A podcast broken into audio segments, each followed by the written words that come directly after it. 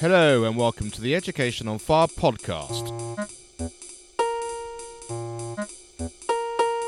The place where we share creative and inspiring learning in our schools.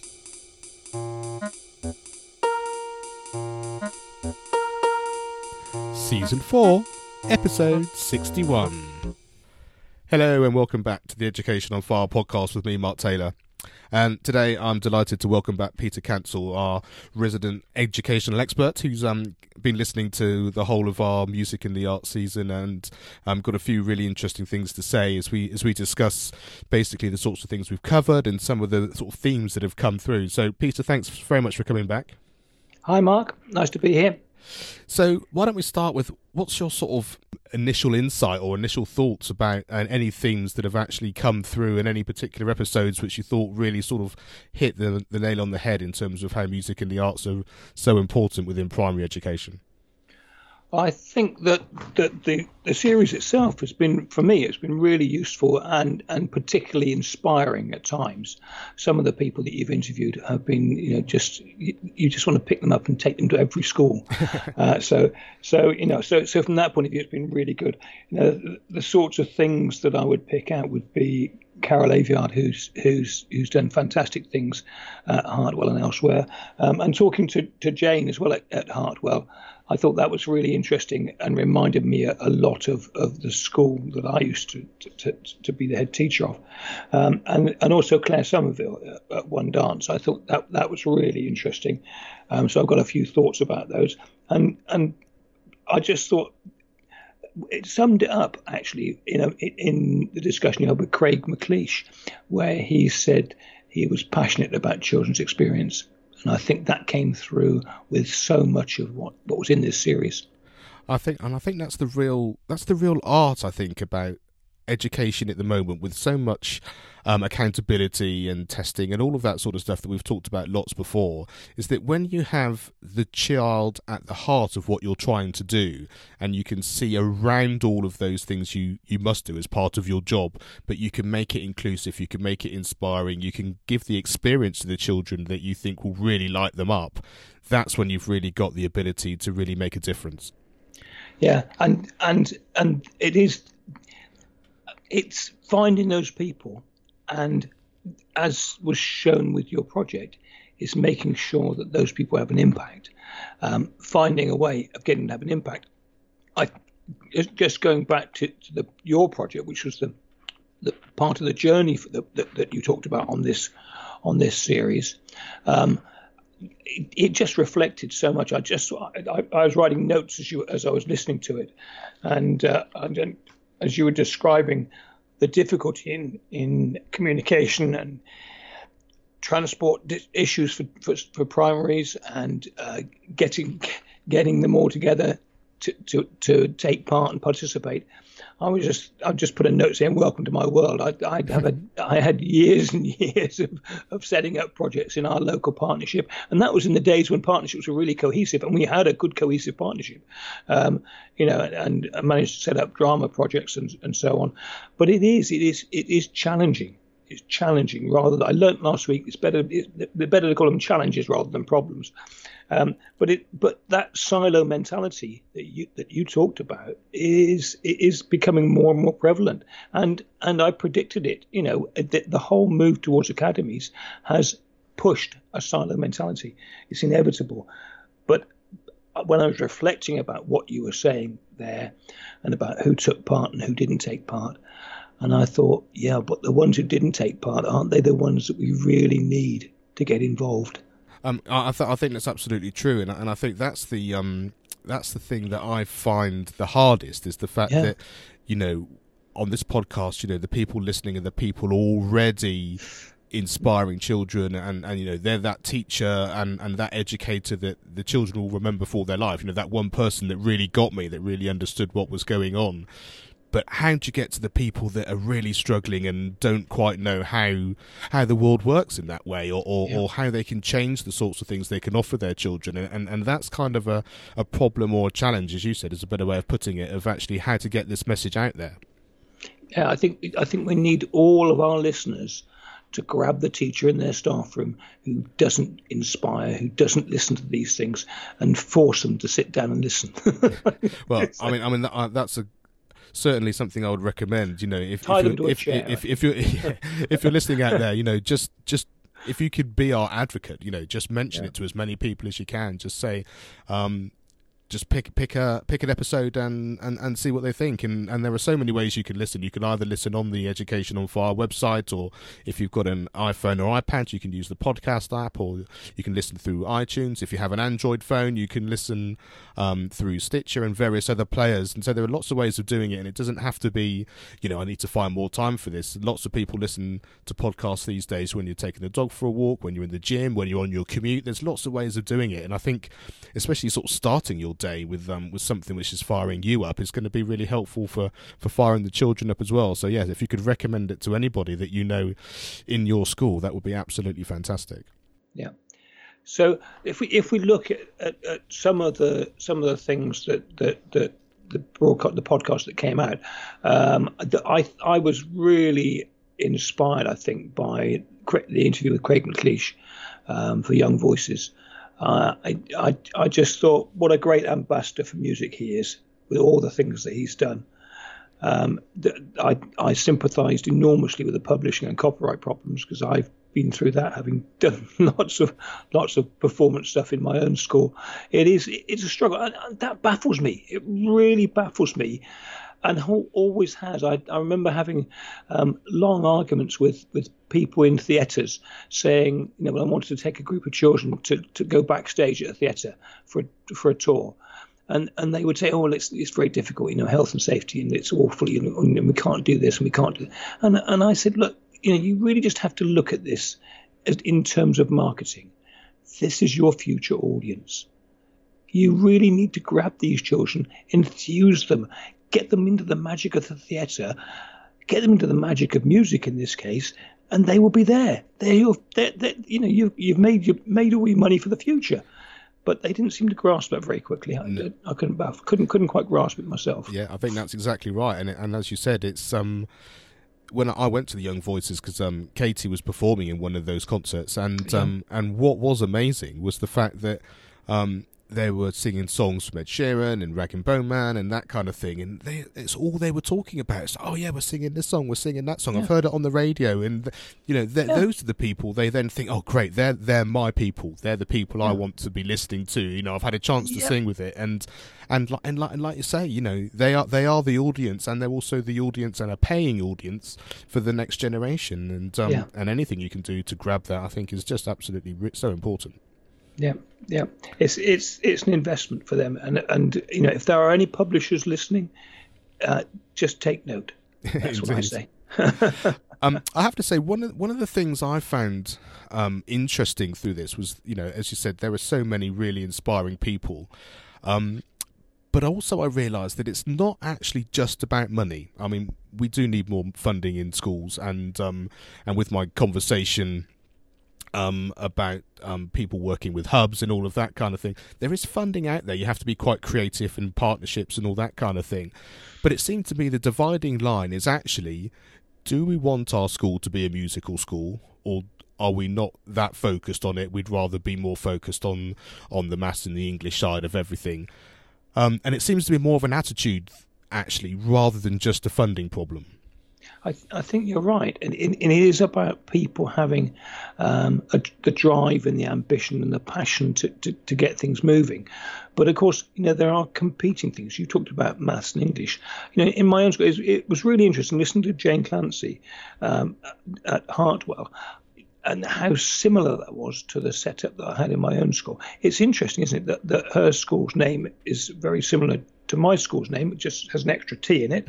but it, but it, it, we we also I also engaged a music specialist. I realised that that you know my teachers. I just looked around the school and just was disappointed with how we were delivering music, and I thought we had to do something about it. And got a music specialist, a good friend of mine called Paul Harrington, who who was was brilliant. He was actually a peripatetic before that. He'd got fed up with being a peripatetic and going to schools where they didn't appreciate him. And I said, Well, come and work for me. And he worked one day a week, did every class in the school except the class that was getting first access who were learning violin, and we and we bought it in for three terms, all, all three terms in the year wow. for them. Um, and uh, but it's very similar setup to, to what Jane was describing. But I also had a similar thing. I happened to have a teacher on my staff who was a language specialist. She'd retrained from being a, modern languages specialist, secondary modern languages, retrained as a primary teacher.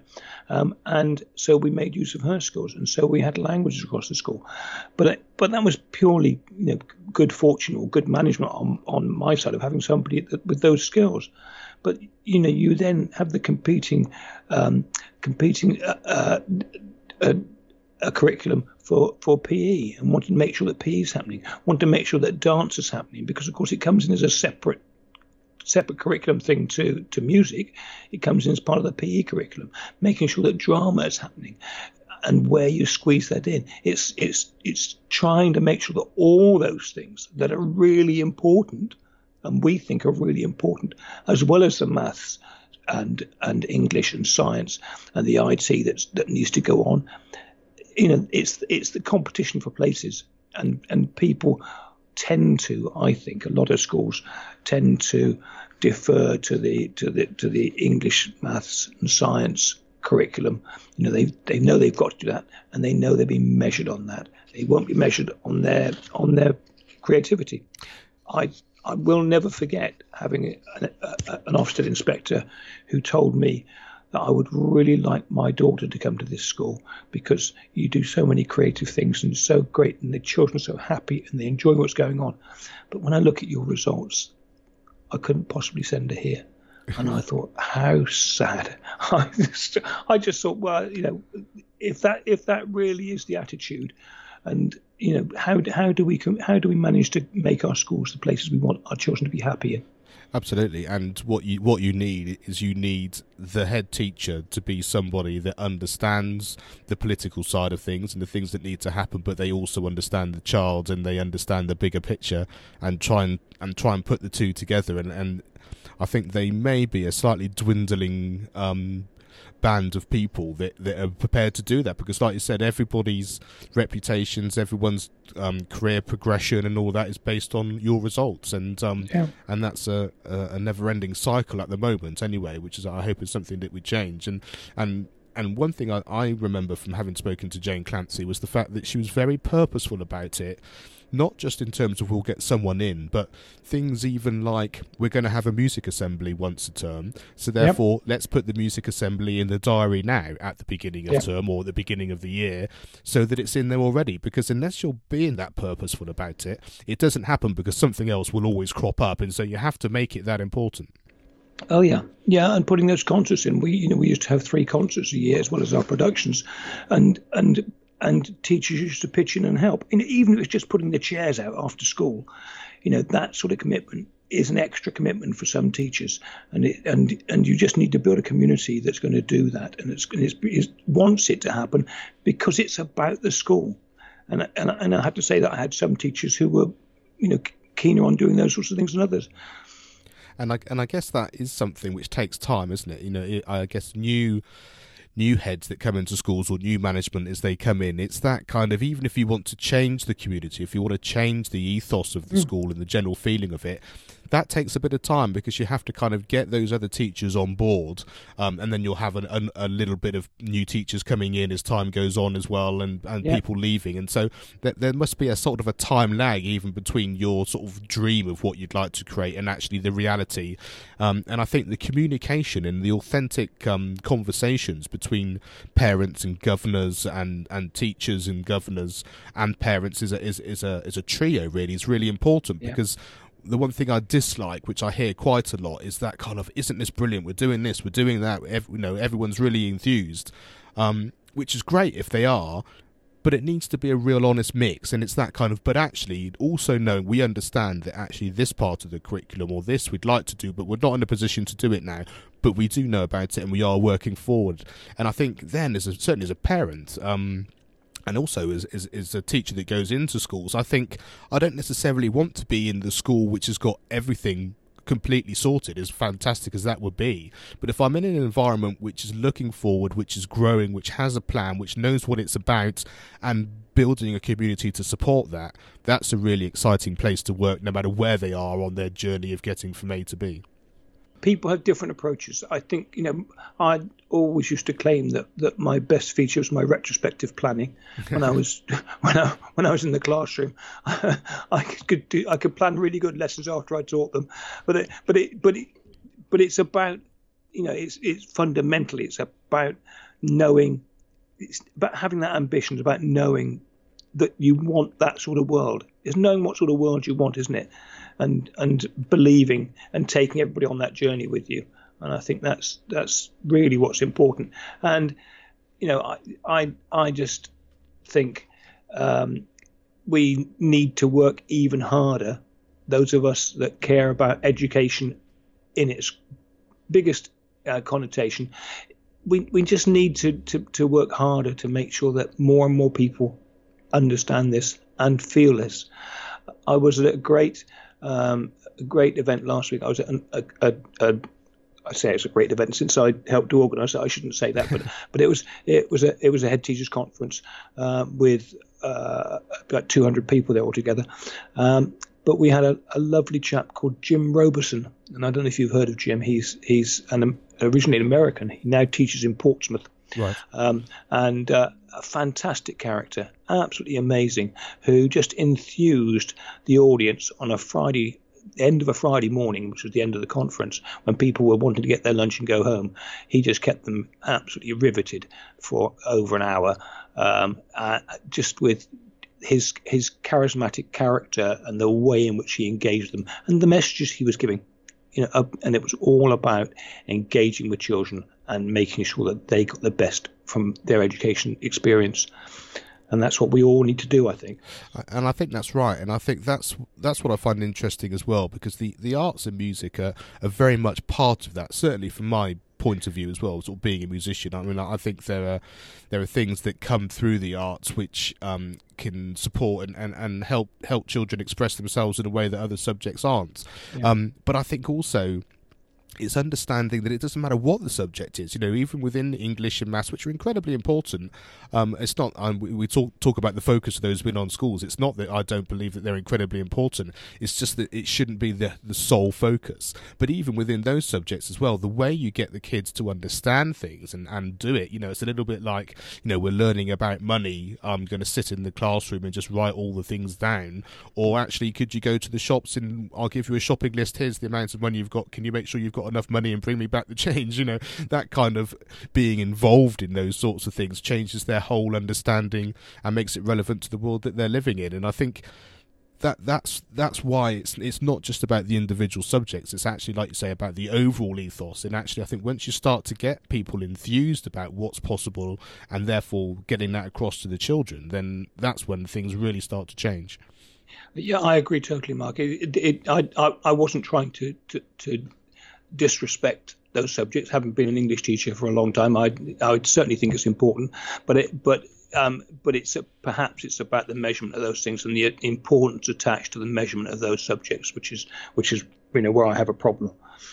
And the the other really interesting thing I found from from doing this whole series is the fact that another common feature, which is a really important one, is that the things that people are really enthusiastic about and also seem to really strive and um, strive to want to be involved in are the ones that are actually where you take part in things. You know, the, the specialist music mm-hmm. teachers mm-hmm. that I, I spoke to, you know, it, it was all very much about, you know, get off your chair, you know, move around, you know, lots of call and response, lots of doing things together, you know, and um, and you know you think about things like young voices you know yes you spend a lot of time in school learning the songs but it's also about the fact you then get to go out and perform those. You know you get to a big arena and have that experience oh, but then yeah. you know all, all of those things it's about actually taking part in something. And i think there is something very much about that. And even you know um, the interview i did about symphonia you know it's that kind of that's about actually playing music, but in a, in a modern way with um, the fact you've got technology rather than paper music, but it's still about actually taking part in something. Yeah, Yeah, and and I, I thought that was also that was good the, the, the, Apollo music thing where, where they actually bring it to the children. Yes, and, and I, I thought there there there are some really good initiatives out there. I I think that you know we have the potential to do it. It's just if only somebody had some joined up thinking.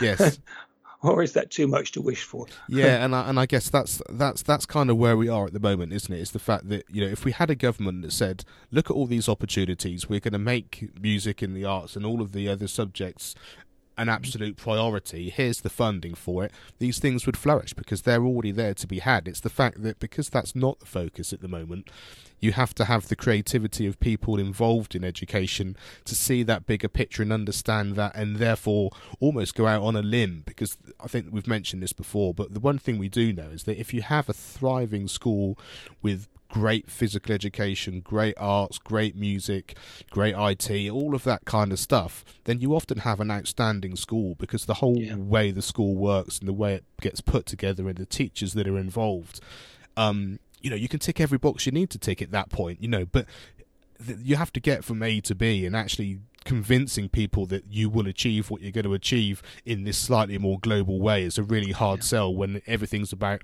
what results do we get you know this term this year you know who's accountable at what point and and it's a really tricky thing to do. Yeah. It, we, I, i've been talking a lot recently to people about the way in which uh, schools as institutions um, find it very difficult to cope with um, individuals who don't quite fit the fit the mold, um, and uh, you know, and that and it, and it that sort of thing can be accommodated much more by people who are open to change, open to um, looking at things in a different way within the school. But it, but it is, it's, it's a challenge for schools, and I, and I understand that. But, but it's, it's a challenge which can be overcome, and it, and it's about people having passion passion for education. I think I, worry that with that that perhaps over the last 15, 20 years, whatever it is, since the national curriculum came in, that that we've slowly, slowly de-skilled teachers, stopped teachers over the years, particularly in recent couple of years, thinking about education, education in its biggest sense, you know, and there are lots of aspects of education um, that that teachers who are being trained at the moment don't get the chance to learn about. They don't get a chance to learn about child development and child psychology. They don't get a chance to learn about the sociology of education because there just isn't time. But they do get a chance to learn to teach, to manage a class, and to be effective in front of the class. Um, but that, but what's squeezed out because of the way things are structured um, is that reflection time. And any teacher will tell you that once you get into the classroom, um, you know, the time for reflection and learning just isn't there because you're so full on with your class of, of children. Yes, and, and I think from a music and the arts point of view, I think the thing that concerns me a lot is the fact that you know where where where does that cycle end? You know, because um, having less music going on in schools means you have less children leaving school with an understanding mm. of music and also participating in music or even going to watch anything related to music. Um, and therefore, you know, as a professional musician myself, you know, that basically trickles down to less people going to see shows, which means there are less companies able to put on shows, which means that there's less um, work within the arts and less creative yeah. people having the support to do really interesting things. Um, and yeah. that's a you know that's a generational thing. You know that's we're looking into the future and thinking, well, who's actually going to go and watch these concerts? Yeah. Um, and and then also what's also has come apparent from chatting to people is the fact that people then go outside of school to be able to get these things you know so i'm not able to have music in my school so therefore i'll find a private tutor that where i can mm. learn to play piano for example and i'll find yeah. an, an, external ensemble yeah. that i can go and play in and that's fantastic but it does mean that one you need to have the time and you need to have the resources to do it independently um, and then we're suddenly back into that same thing. But what about the child who needs the support at school with the education which he's been given within his school, where he gets that just chance to experience a lot of things where he can just think, oh, but that's the thing that I really like. And yeah. even if he needs to find an extension of that outside of school in some way or another, and there are great things out there, but without having that initial experience, if you're not given it or given the opportunity of that by parents or people that are able to do that, then surely we're just, um, you know, we're really. I don't know. It's it's almost like a, a neglect, really, for those people that aren't going to get the chance to do that and and it can be quite surprising. I, I, one of my sons really didn't take to anything sporting at all. He he's not interested in sport in any way, shape, or form. Um, but it just so happened that the secondary school um, that he went to was a sports college. But luckily, they were an open-minded, broad-thinking sports college who included a strong element of dance within their within their PE curriculum, and, and it was important. You know, dance was considered as an equal subject with the other PE subjects, and that was the one subject in PE that he really liked. He, he fell in love with dance. He went to do youth dance stuff at the weekends. He then ended up doing a foundation course in dance and a degree and you know uh, his degree was in dance because he didn't like sport and, and it's you know th- those sorts of predictions are very difficult to make when you are designing the way that your school runs. You know, you can't you, you can't imagine that's going to happen. But we should be taking account of that, exactly as you say, taking account of, of what could happen and the potential that we have in children and so I really hope that during the season, what, what we've been able to cover, um, and we have a, a little discussion um, off air before we started, and and this mm. is very much my my passion. Music, it's very much my passion. We noticed, Mark. We noticed this. We noticed this season was 20, 20 episodes long. yes, exactly, and and, we, uh, and, I, and I think we will our, our, coming seasons will be shorter and more focused, which I think will um will, will give you much more um, a, a, diverse content and, and, and much more uh, concise. Um, but as I said, this is it's sort of my passion project, which I hope you've enjoyed um, going all the way through.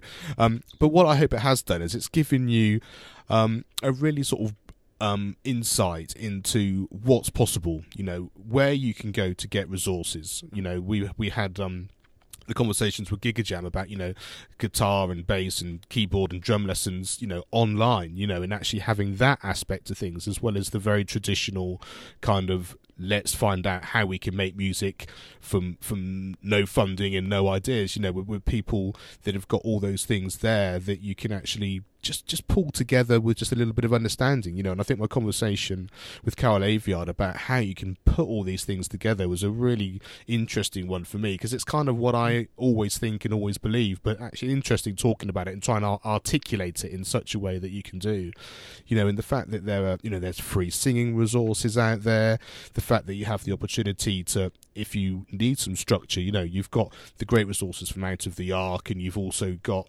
um, and Music Express, and all those sorts of things, which really can take you by the hand. And also, especially as a music coordinator, when your time is probably quite stretched, you know, being able to support the other members of your staff so that they can really deliver music in a really um, insightful way, you know, and and with the support that they need if they haven't had that more formal training of that sort of thing. But you can still give your students something which is really really something they can take away in a, in a positive manner. Yeah, and I, I the, thing that impressed me particularly about your discussion with Carol um, was was the way in which the both of your enthusiasms for, for teaching music and for children shone through. I thought that that was wonderful. It was lovely to hear that. I, I think I, I, I just sort of as an overall reflection um, about education, arts and education. I, I was thinking back to, I don't know if you remember the, the publication All Our Futures, which was done by, um, there was um, oh, Lenny Henry was involved, um, and uh, various other people. I can't remember who. David Puttnam, I think, was the chair of it, of, of a government committee that was set up, um, and um, they produced a, a, a, publication called All Our Futures, um, and it was about the arts in education and how we go forward from there.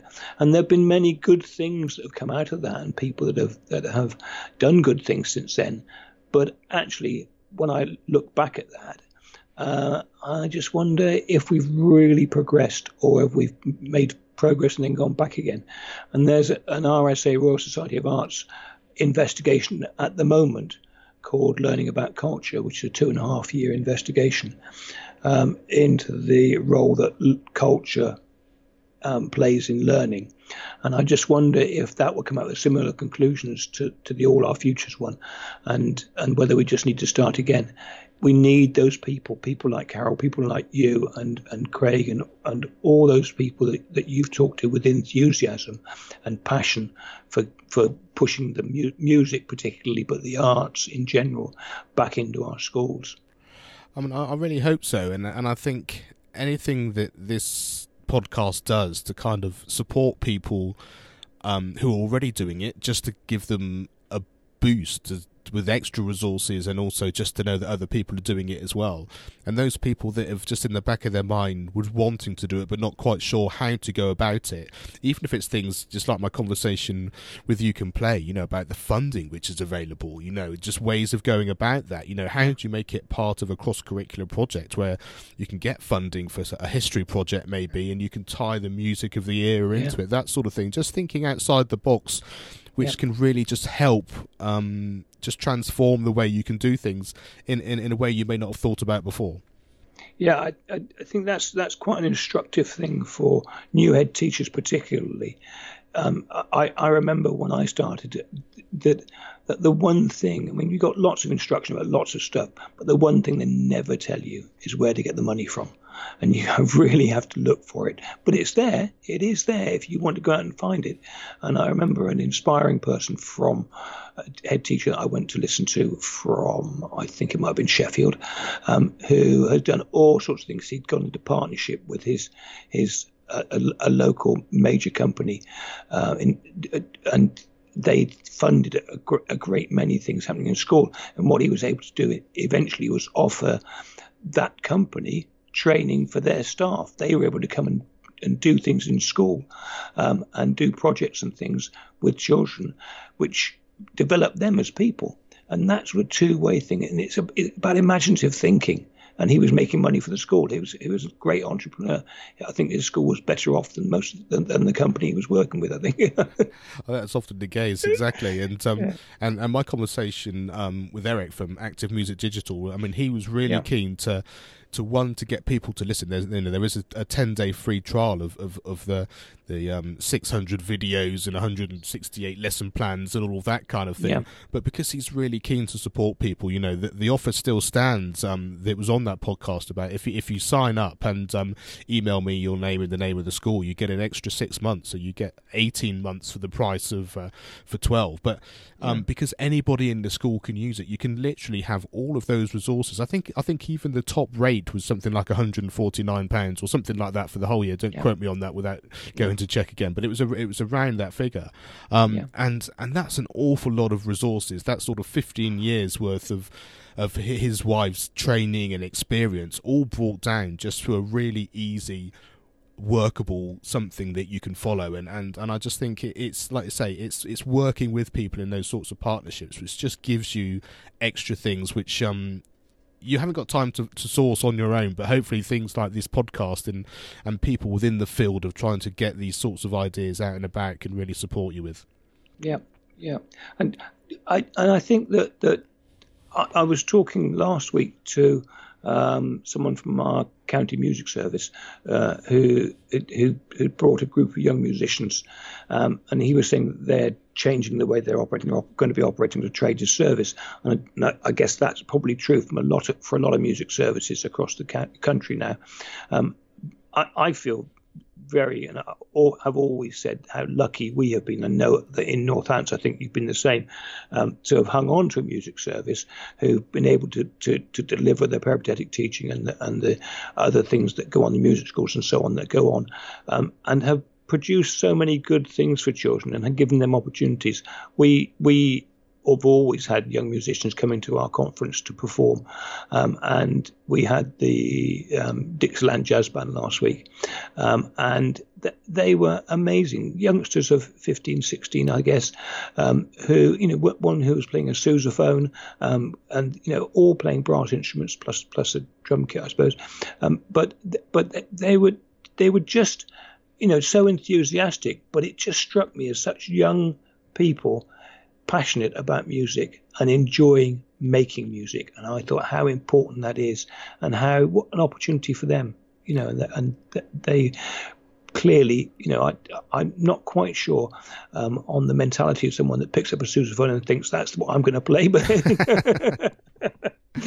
Absolutely, was wonderful. She like was, we said, it's, it's, it's yeah. experience and exposure, and there's something for everybody, and that's the that's the key. Yeah. And, and and what what's just um, reminded me of that is um, one of the things that came out of my conversations with the schools as I was setting up our project here in Northants was the um, the interesting thing that a lot of the teachers said what the children really like within their primary school is seeing the children who are a little bit older than them doing something already.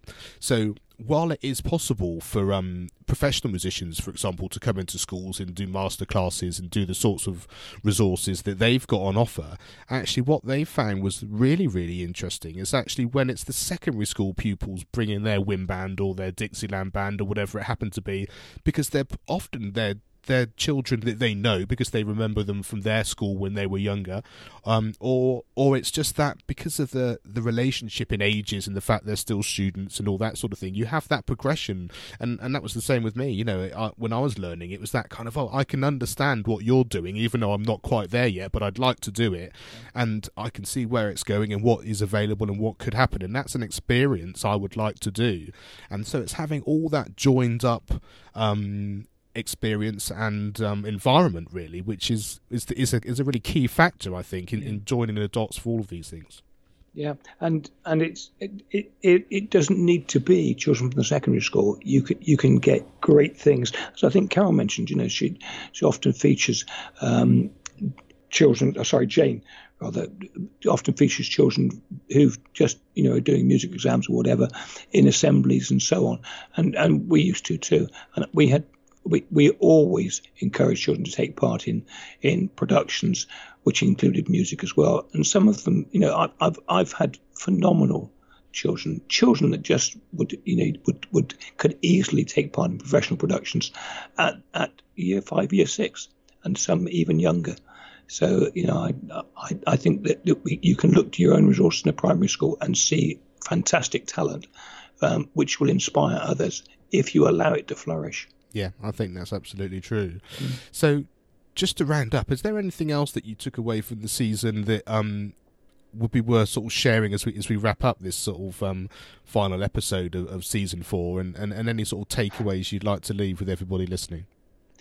I think I, I, there's a rather depressing thought that, that struck me when I was listening, particularly when I was listening to to um, Carol and, and and you talking about the way in which um, specialisms, specialist teachers are being used, and the way in which class teachers don't feel confident to teach their own music, um, and how we're not training them. And it just struck me that that's one of the downsides that we've got is that um, we, we something really must be done to reskill teachers to be able to teach the full curriculum. Um, it, you know, I, I have a lot to do with, with sport and PE as well, and I see that particularly in PE where um, teachers are, have been de-skilled They've had they've had the whole um, of PE taken out of their hands and put into the hands of coaches. Well, now any PE specialist would, would, would throw their hands up in horror at that and say that shouldn't be happening, but it's what has happened. And and you know we have to recognise that and recognise that, that that's the case uh, with the arts as well, not just music, but the arts in general. People are a bit scared, and I think um, Carol mentioned that people are a bit scared to take the chance on doing things, and so we need to give them back that um, confidence to go out there and enjoy teaching and enjoy enjoy the things their children can do and celebrate that. Um, and I think music is a great way to do that, a great way to start it. And some of the things that, that were mentioned in the way in which you talked about what you can do um, to start teaching music and easy rhythm games and so on, I think people, you know, can benefit from that, and we should spread the word even more widely um, in order to get those things off the ground. I think, Mark, everybody should be applauding the fact that, that you are carrying the flag um, along with other people, but you're doing it through this means, and I think it's important that it's out there and being waved. Thank you very much, and and I have to say I've I'm really enjoying the journey. You know, it's it's fantastic chatting to so many people who are so inspired about it, um, and um, and and like you say, while um, sometimes it feels a little bit depressing that it could be a different way, and, and like you said, I think the whole skills um, of of teachers not necessarily having the opportunity to learn these things when they're being trained now is is, is a little bit of a depressing thing. But hopefully, within this whole episode, um, this whole season, there, there, there are a few things in there which can um, that, that, that just mean that if you haven't got that um, experience, but also confidence to do it. There's there's a few things there that you can pick up either with some of the resources that we've recommended, or even silly things like when I was chatting to Carol.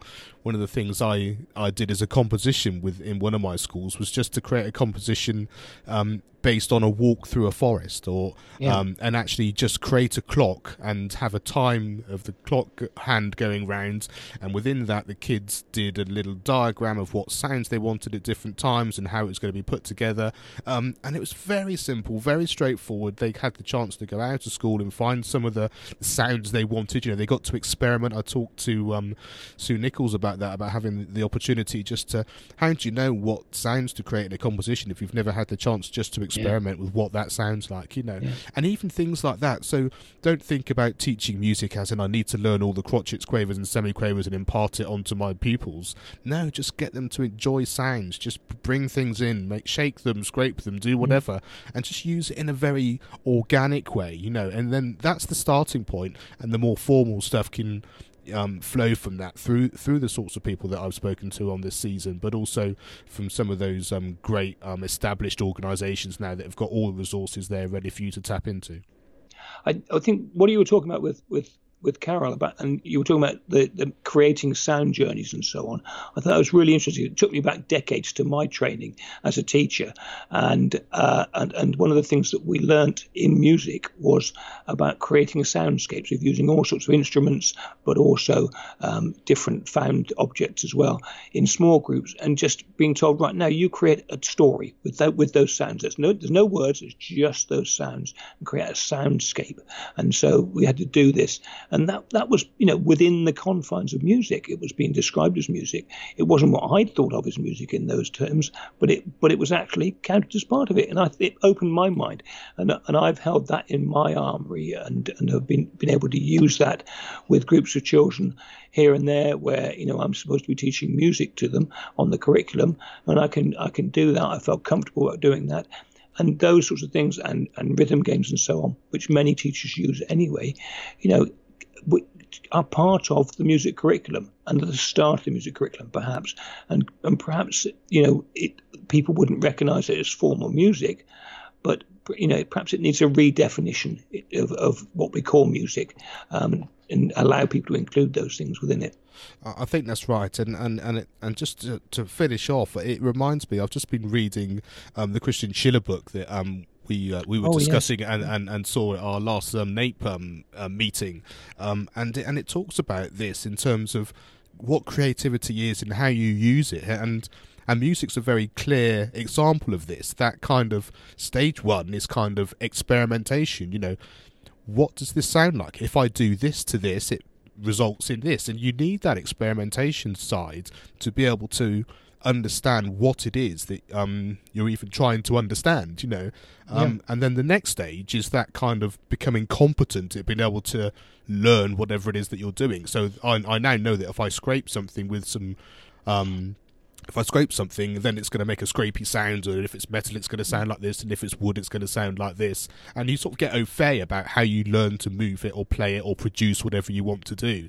And once you've got to that stage, then you can be really creative because you have an understanding of what you're able to do and what the results can be, and then your imagination can then produce it in a way that's very personal to you.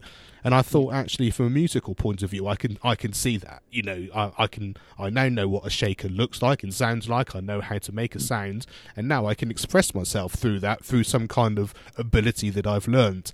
Um, but it doesn't necessarily have to be music. That I think that as a, as a starting point for any curriculum or any part of the subjects within the curriculum is a really important one. It's a bit like language, you know, experimenting with language. Oh, okay, mm. and now I become a bit more competent about what it is and now I can write something that really comes from my heart that I can express.